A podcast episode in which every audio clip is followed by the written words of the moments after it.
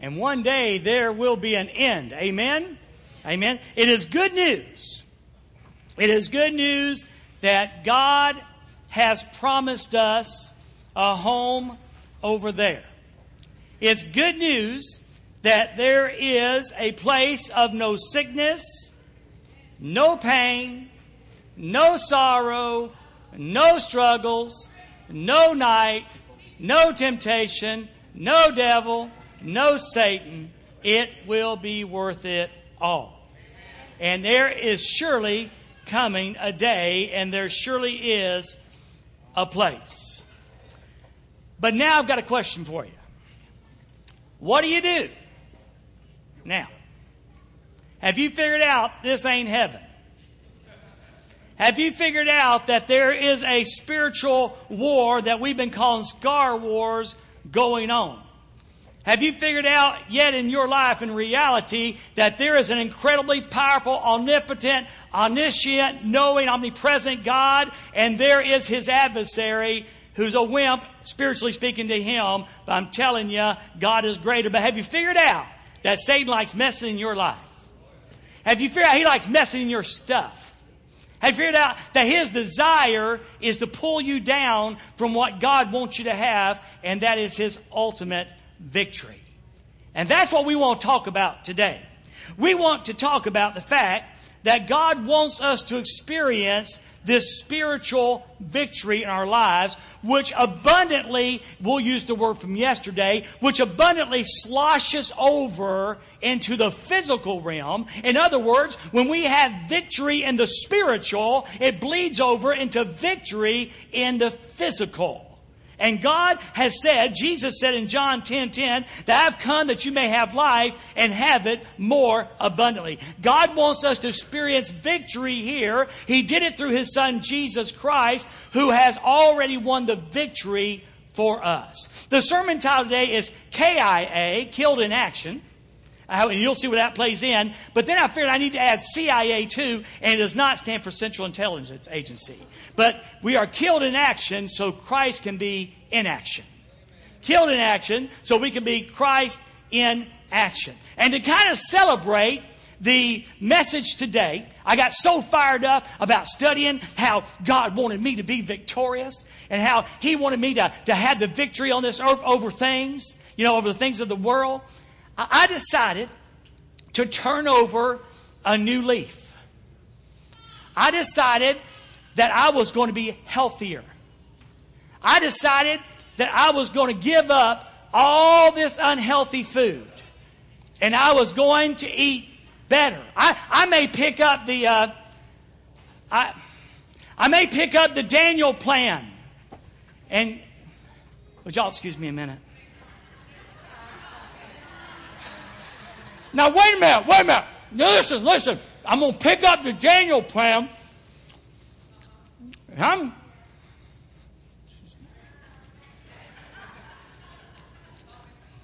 These things are good.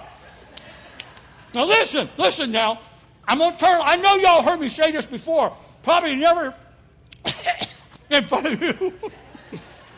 but I'm telling you, I'm gonna turn over a leaf. It's in my heart to do the right thing. Oh gosh. They're multiplying. I'm telling you, I'm going to do the right thing if I have to die doing it. Have you ever felt this way before? Y'all going to have to give me a minute. I got way too much donut in my mouth. that did not go according to plan. I was supposed to take a little bite. They really are good. no, I got to be honest with you. Let me keep on talking. There. I might need some water. the truth is, there is no leaf I've turned over. I probably need, okay, somebody get some water. I'm going, I'm going, I'm going down. I'm going down.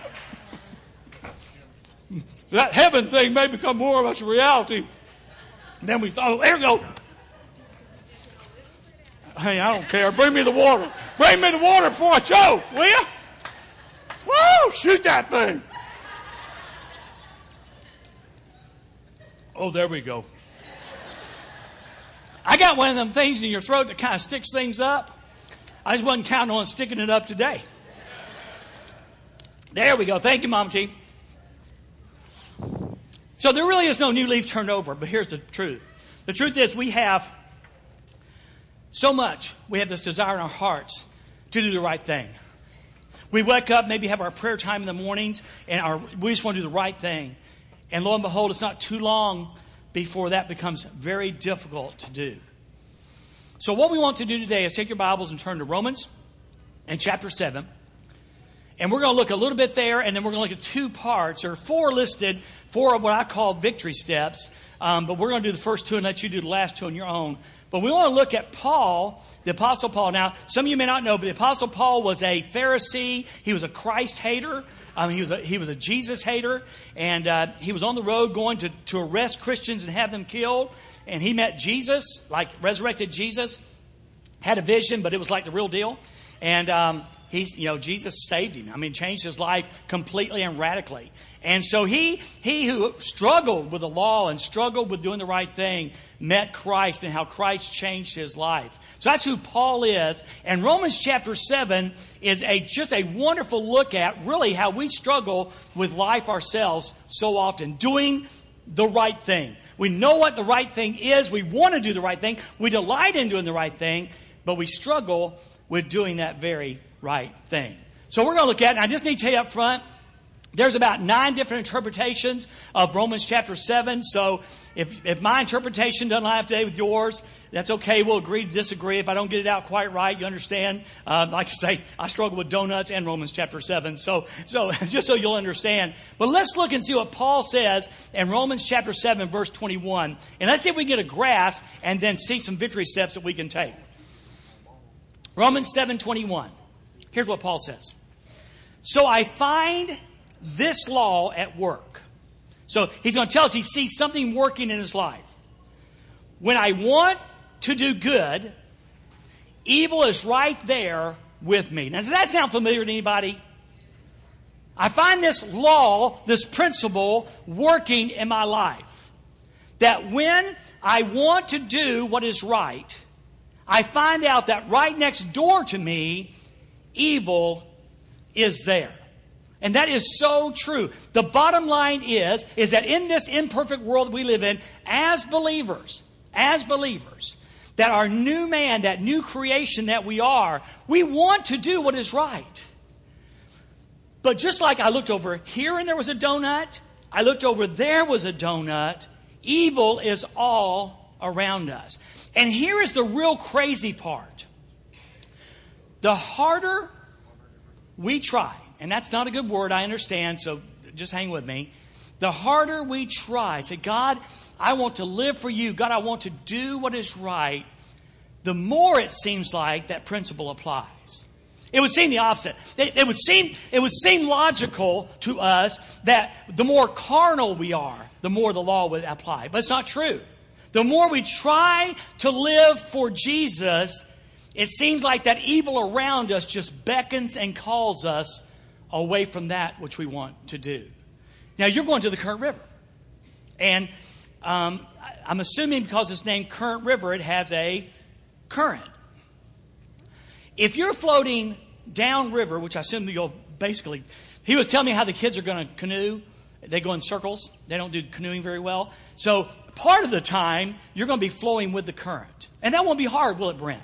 I mean, you'll be sitting there and you'll just be cruising along and going let the current carry. And it may not, it may seem fast and it may not depend how much rain we've had. But when you turn and try to go upstream, whatever current there is is going to fight you. And you will feel the current stronger, much stronger, when you turn and try to go against it. The same way. I believe sitting in my, and sound my voice today, obviously are a lot of brothers and sisters in Christ.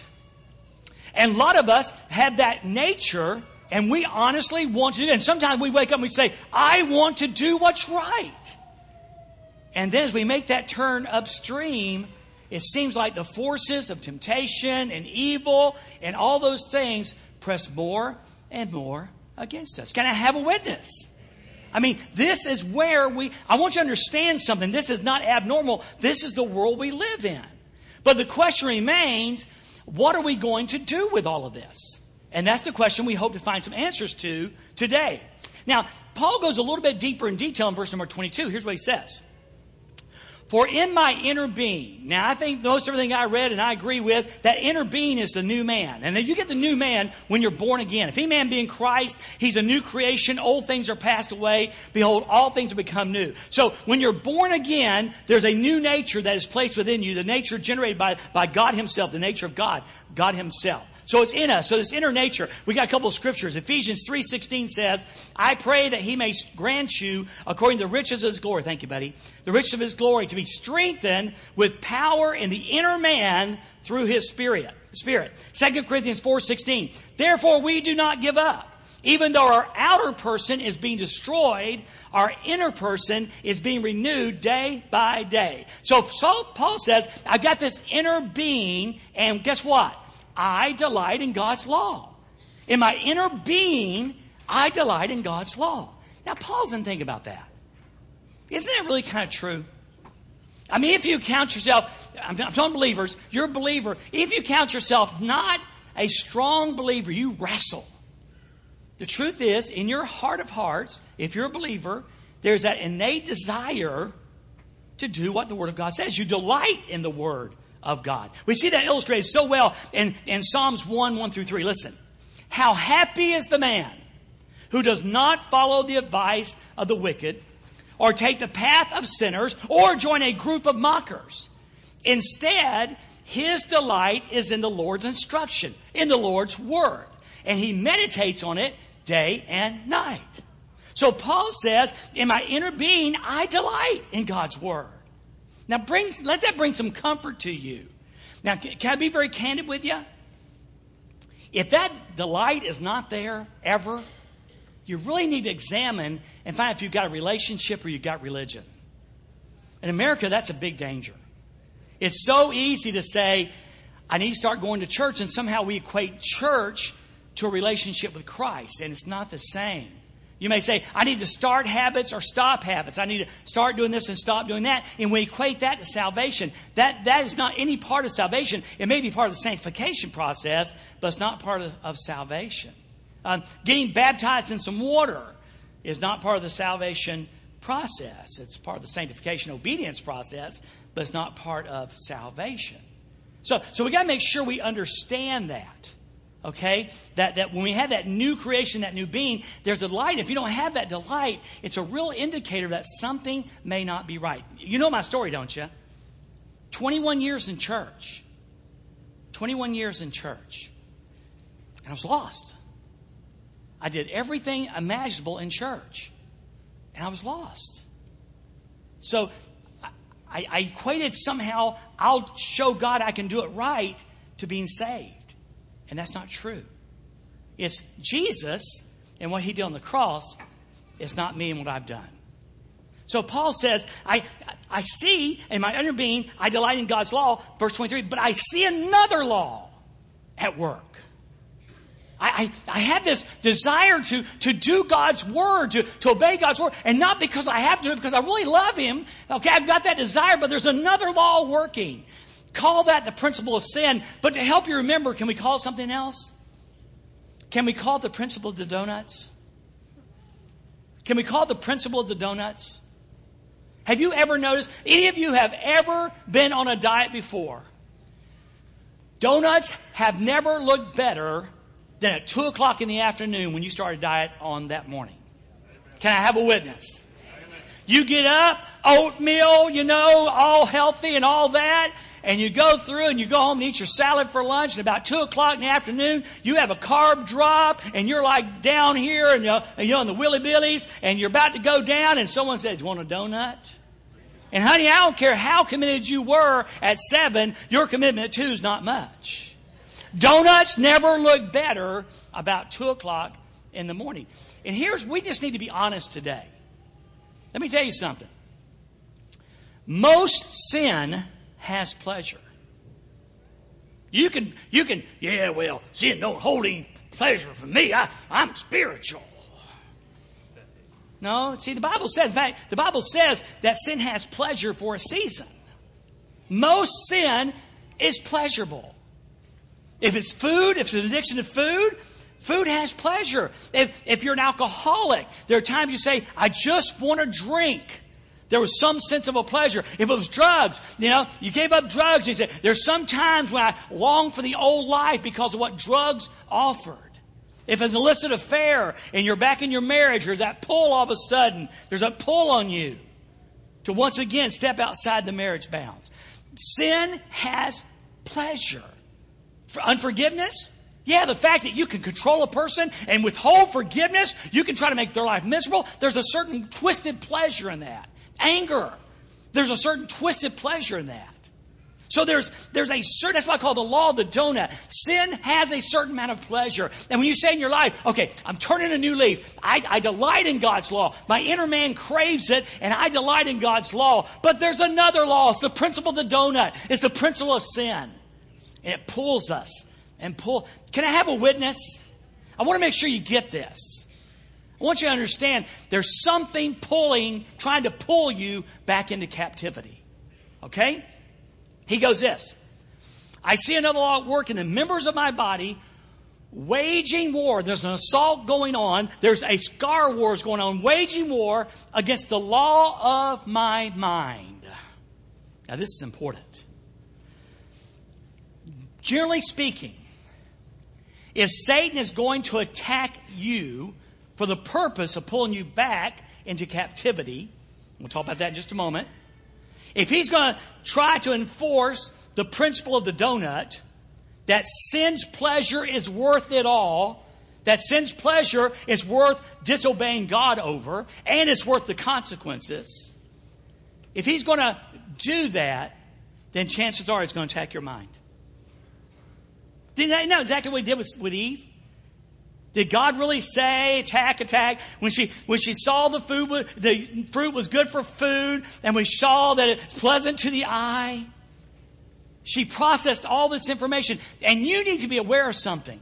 It's no accident that God's Word encourages us to strengthen our mind.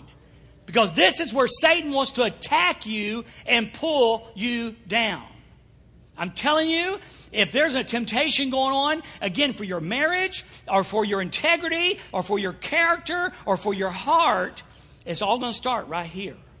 It's no accident what Paul said in Romans chapter 12, verse 1 and 2. Listen to these words. I appeal to you. I learned the old King James. I beseech you, therefore, brethren, by the mercies of God, because of the mercies of God, to present your bodies. Because here's the deal. Here's the deal. He may attack your mind, but he wants to use your body. Again, if sin is pleasurable, if the principle of the donut involves pleasure, a lot of that's going to inflict upon your body, which has the sense of pleasure. Is this making sense?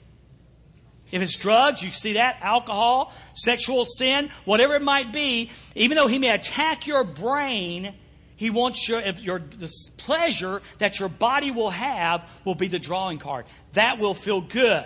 That will be pleasurable. And he'll use your body. So Paul says to present your body a living sacrifice. I said this on a Wednesday night, and I don't think it was original with me. But the thing with living sacrifices is they like to crawl off the altar. That's one of the reasons why this is a constant battle for the believer. Living sacrifices like to call, crawl off the altar. So he says, present yourself a living sacrifice, holy and acceptable to God, and this is your spiritual worship. Now watch, watch, watch.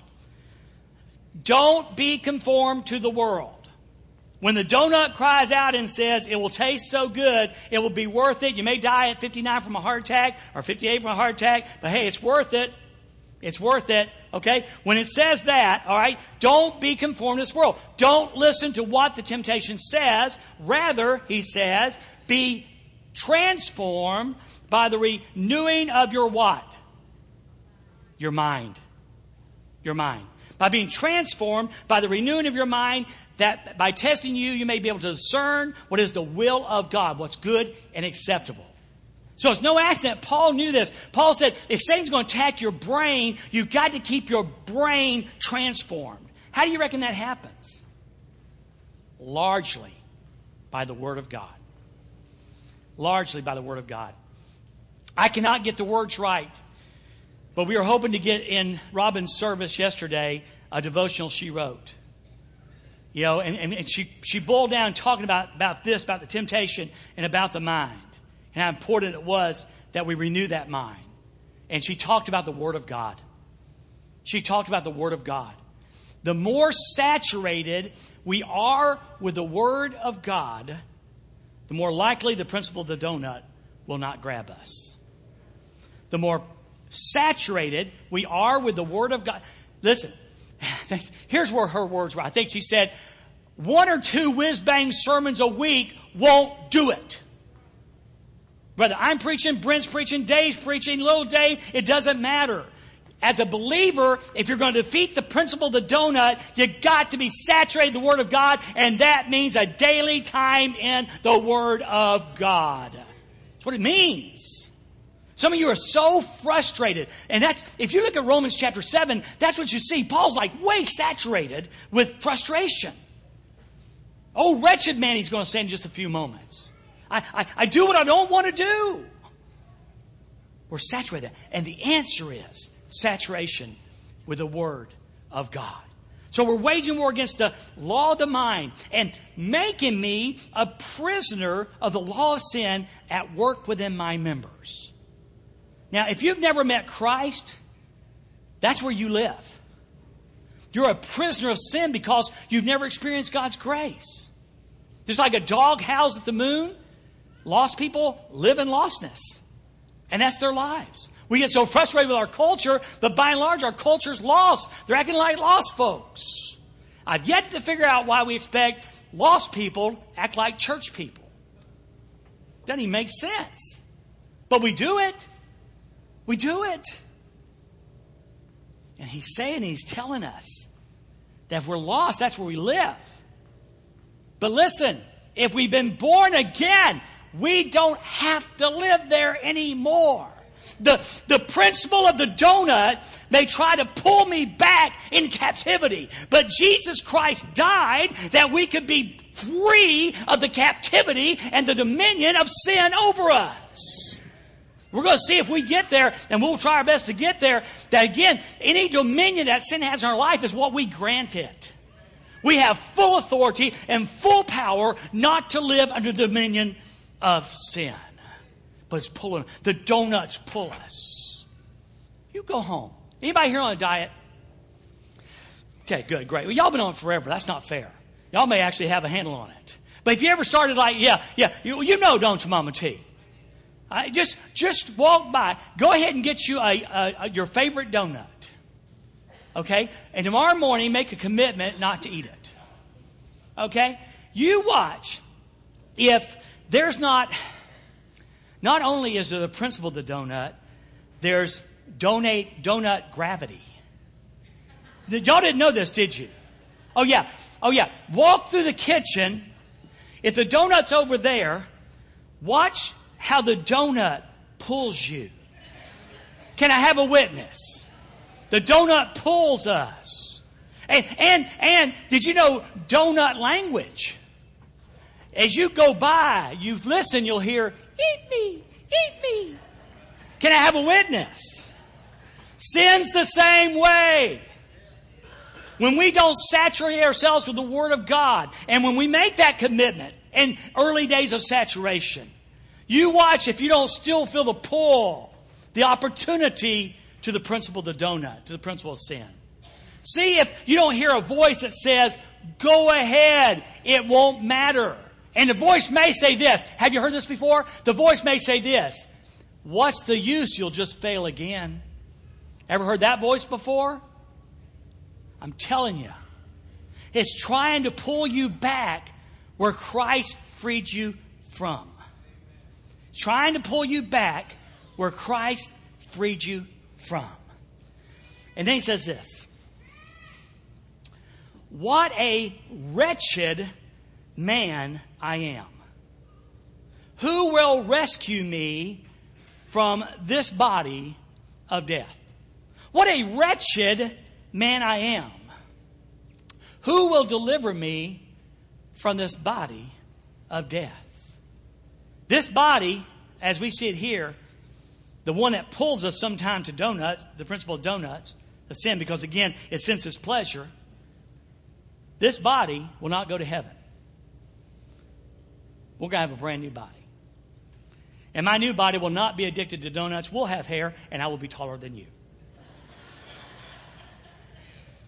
You don't know if you're not tall how it makes you feel when you walk up to ladies in the church and they're taller than you. It happened this morning. Addison had on heels, and I was standing there going, Yes, Addison. A new body. But right now we've got this body of death. What we do with this body of death? Who's going to free us from the body of death? There's a there was a poet named Virgil, and he lived from, from 70 to 17 BC. And he wrote about a king, Mesatitis, and I'm sure that is not right. And this, this is true, I'm fixing to tell you. It's a little gross, but it's true. King Mesatitis would take the captives, the living captives, and then he would go to the battlefield. He would find decaying dead bodies. He would strap the two bodies together, living and decaying, decomposing, dead, face to face, hand to hand. And that person tied with this body would live that body with the stench of death until finally the disease took his own body and the living person died. The poem goes like this part of it. The living and the dead at his command were coupled face to face and hand to hand, till choked with stench and loathed embraces tied, the lingering wrenches pined away and died. Can you even imagine the stench of death face to face, hand to hand? Notice the term the poet used. There's a very good possibility that Paul was familiar with this writer and this poem. And can you imagine when Paul said, What a wretched man I am? He imagined himself pinned face to face with an old dead body, the body, his body of the flesh, and his new nature. Who will deliver me from this wretched body? Thanks be to God. Through Jesus Christ our Lord.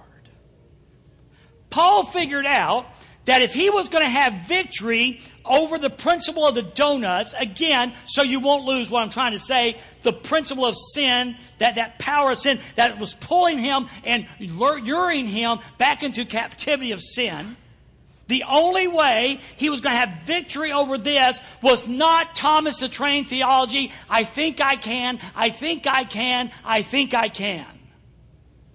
The only victory is the victory of Jesus Christ already won on the cross and given to every believer. Do you understand that? I'm telling you, it's life changing. Oh, I wish I could tell you I've mastered this so perfectly, but I have not. But I'm understanding the principle and the application that I can't be victorious in this Christian life. Jesus paid for it. He empowers and lives within me through His Holy Spirit, and He is my victory. The only way to overcome that stenching, decaying body of the flesh is the power of Jesus Christ. Hugely hugely important. I'm hoping you're starting to understand the struggle that you have. Like I say, I'm, there are like five interpretations of Romans 7. All I know is this that it's true that there's a principle of the donut, there's a principle of sin, and my heart's desire your heart's desire is to delight yourself in God, delight yourself in the Word, and this thing pulls at you and pulls at you and pulls at you. And right when you think you got it licked, you find yourself doing the very thing you thought you would not. That's what Romans 7 is all about. Oh, wretched man I am, who will deliver me? And the answer is Jesus Christ. In fact, the word here in this NIV is through Jesus Christ our Lord. Not going to church, not principles, not disciplines, through Jesus Christ. Jesus is the answer to our victory because he won the victory. Now, not on your sermon sheet, but on my scripture sheet, should have put it on there and didn't, is Romans chapter 8.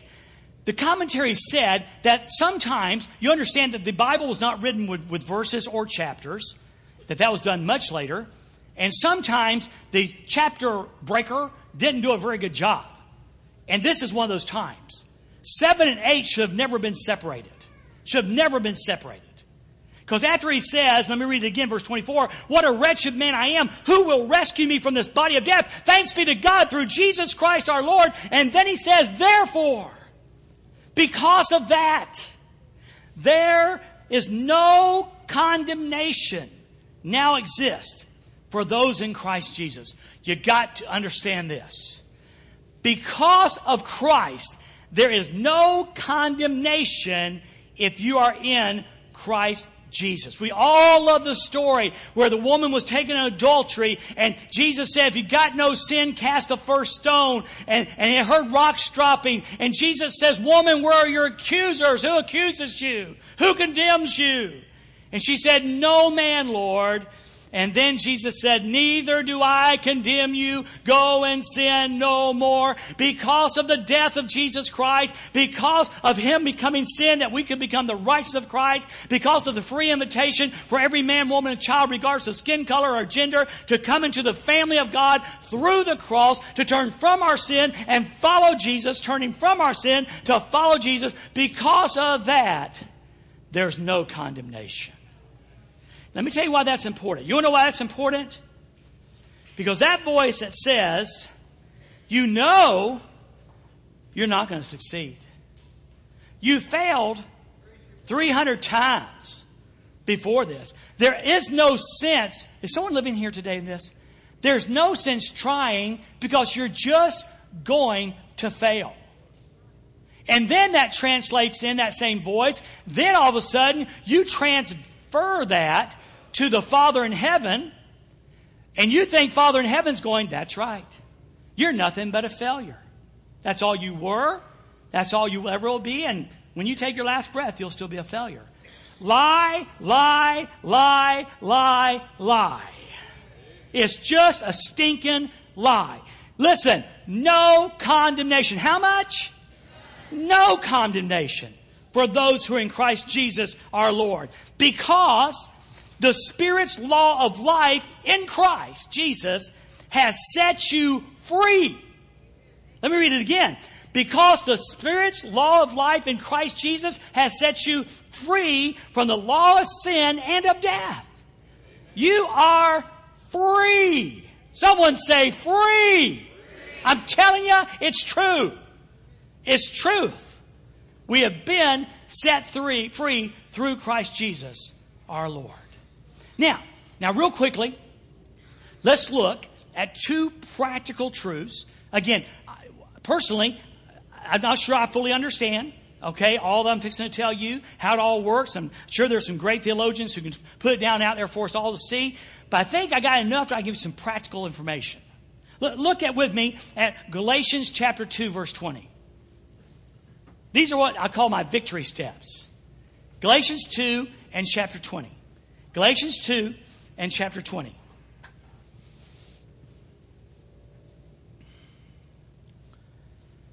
Here, Paul says this I have been crucified with Christ. Now, there are all kind of implications with that. I mean, a lot.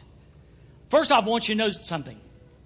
In the Greek, the verbs that are used in verse 20 are the perfect tense. And basically that means this, that something that happened in the past is affecting my present.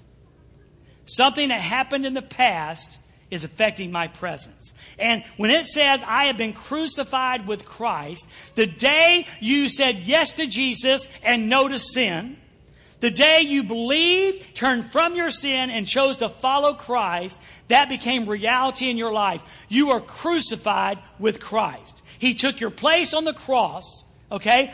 But the crucifixion, you died to yourself and started living to Christ Jesus. It's a past thing, and mine was October 26, 1975. That now is my past, but it's impacting who I am today. So Paul says, I'm crucified with Christ. I have died to self, and now Christ lives in me. Look what he says. It is no longer who I, I'm sorry, it is no longer I who live, but Christ who lives in me. My victory is not based on my ability to say yes or no. My victory is not based on my ability to say yes or no to the principle of the donuts, to the principle of sin. It's what Christ has already done. It is not an external force, it's an internal force. Can I say it again? It is not an external force, it's an internal force. See, that's what, that's what lost culture does. You know, if, if you do something wrong and you break the law, you get your hand slapped, you pay a fine, you spend time in prison, which is supposed to rehabilitate you, and hopefully in 5, 10, 15, 20 years, you'll come out a different person. Generally speaking, does that work? That would be a no. That would be a no. We want to apply that to the church, to ourselves. So if that, if we say yes to, to the sinful nature in our lives, then maybe if I go to church more, maybe if I read the Bible more, maybe if I do, maybe if I do, maybe if I do, maybe I do. Do doesn't work, done does.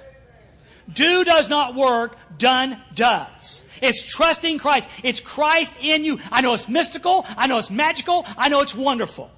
But the truth is, when I got saved, the Holy Spirit came and lived with inside of me, and His power, His strength, His counsel, His conviction is mine. And that is how the victory is played out in our lives. So, so he says, it's no longer I who live, but Christ who lives in me. And the life I now live in the flesh, I live by how? By faith. We, we forget this. We forget this. We want a program, we want a principle, we want something, okay, like a fix. We don't want a fix. No, no. No, he says, the life I now live in the flesh, I live by faith in who? What kind of faith? Faith in the Son of God who loved me and gave himself for me. Tell you what, we better burn in our hearts. If I was into tattoos, this one would be on my arm. God is for me. I would put it maybe right here. So every time I looked at my watch, I'd see God is for me. Because I sure know this the adversary is against me.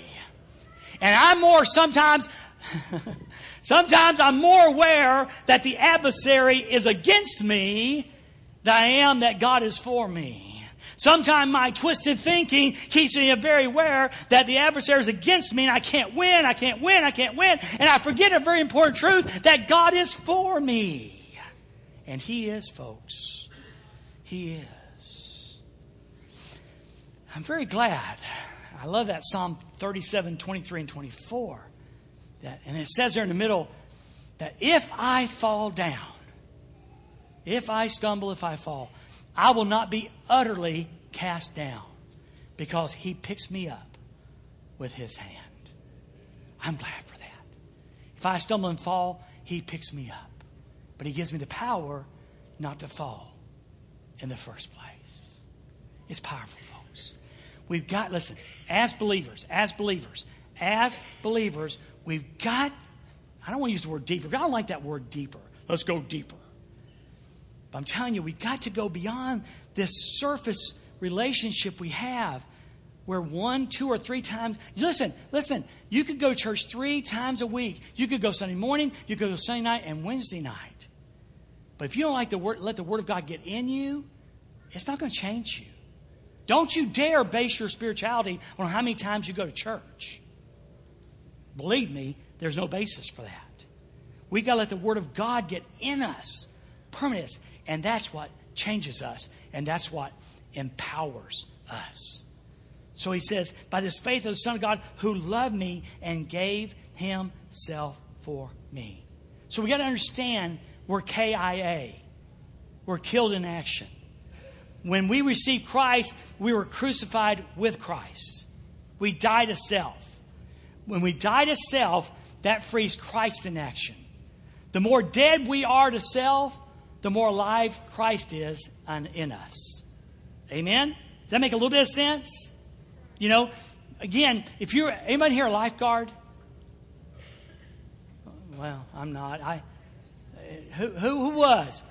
Who was? Go Isaiah, dude. Okay. Do they still teach you this, Isaiah? Do they teach you um, that when you see a struggling person, that you have to let them struggle until they quit so you can save them? They still teach. He does, they said they do. If you go out there and that guy's struggling, if you try to reach in and grab him and save him, he's going to pull you under. You've got to let the person struggle until the point where they give up so you can save. So you can save. I'm telling you, it's time we surrender. It's time. What's Psalm 46 10 say? You know, be still. Stop striving. Stop striving. Stop the struggle. And my translation, let me be God. Let me be God. And we won't get to the verse, and it's not exactly right, but it's close. The bottom line is this if religion could have changed you and saved you, then Christ would have died in vain. If, if starting and stopping habits could save you, then Christ died in vain. They sometimes say if you married a person exactly like you, then one of you is not necessary. If you think you're the Savior of the world, then you don't need a Savior of the world. If you think you can, woohoo, if you think you can save yourself, you don't need the true Savior. Well, you need Him, you just don't know you need Him. So today, I'm telling you, I know us, I know me. I, God first, but I know we want victory over the donuts. Some of you are so frustrated because you've told God a zillion times, God, I'm so sorry, I did it again. And Satan whispers and says, Yeah, you'll do it again tomorrow too. Who are we going to believe? The liar or the truth speaker? The liar or the truth speaker? So understand. Yeah, in this, in this life, and even the Apostle Paul, even the Apostle Paul wrestled in Romans chapter 7. He wasn't perfect. He wrestled with it. So understand we're going to wrestle with this.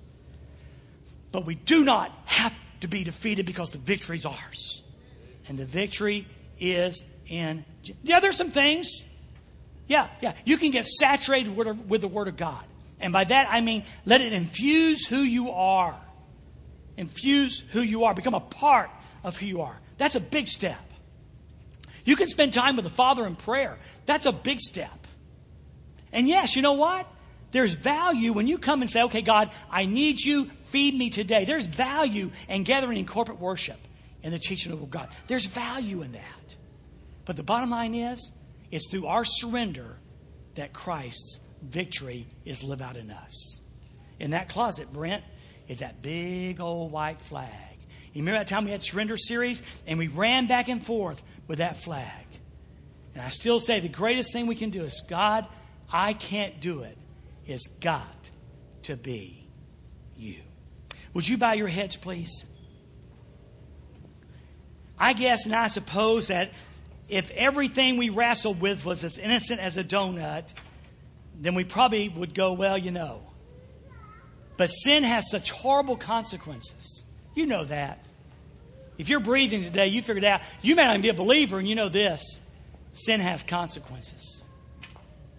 And if you're a believer today, there's part of you probably that's just longing for the victory. Well, it's yours, it's in your pocket.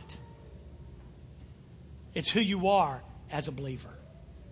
And today, if you've never experienced first Jesus Christ as Savior, I would love to tell you, Brent will be down front, but we would love to share with you about Jesus. Not joining the church, not being a Baptist, not starting habits and stopping habits. The freedom and peace and power of Jesus Christ. Come, come, let's answer your questions, or at least try to. If we don't know the answer, we'll tell you. We'll tell you. Secondly, this, and most of us today are believers. Wouldn't you like to be able to beat the donuts for once? Wouldn't you like to beat the donuts for once? Well, guess what? In Christ, you can. In Christ, you can. Trust Him to be your victory. You trust Him to be your Savior. Trust Him to be the victory that He's already won. Let's pray. God, thank you so much for the privilege of sharing your word today. Father, I pray in Jesus' name first for the individual here today who may have never met you, Jesus. And they've tried church and they've tried different things of stopping and starting and doing this and doing that. And God is not within us or them to be victorious in that. Jesus, you are the Savior of the world. And you have died that every man, woman, and child could be forgiven. Help us, Lord, to, as you call us and pull us, Jesus, to yourself. Pray, Father, for your victory over sin initially and salvation. Then, Father, for my brothers and sisters and for me, and for me, I pray, God, that this life that you called us to, this victorious life, Father, would be lived out in us by your power and by your grace. And then we're looking forward to that day, as Mama T sang about, where there'll be no sickness, there'll be no sorrow, there'll be no pain, there'll be no death. But until then, may we live in the victory that you called us to. And Jesus, I pray this in your precious name. Amen.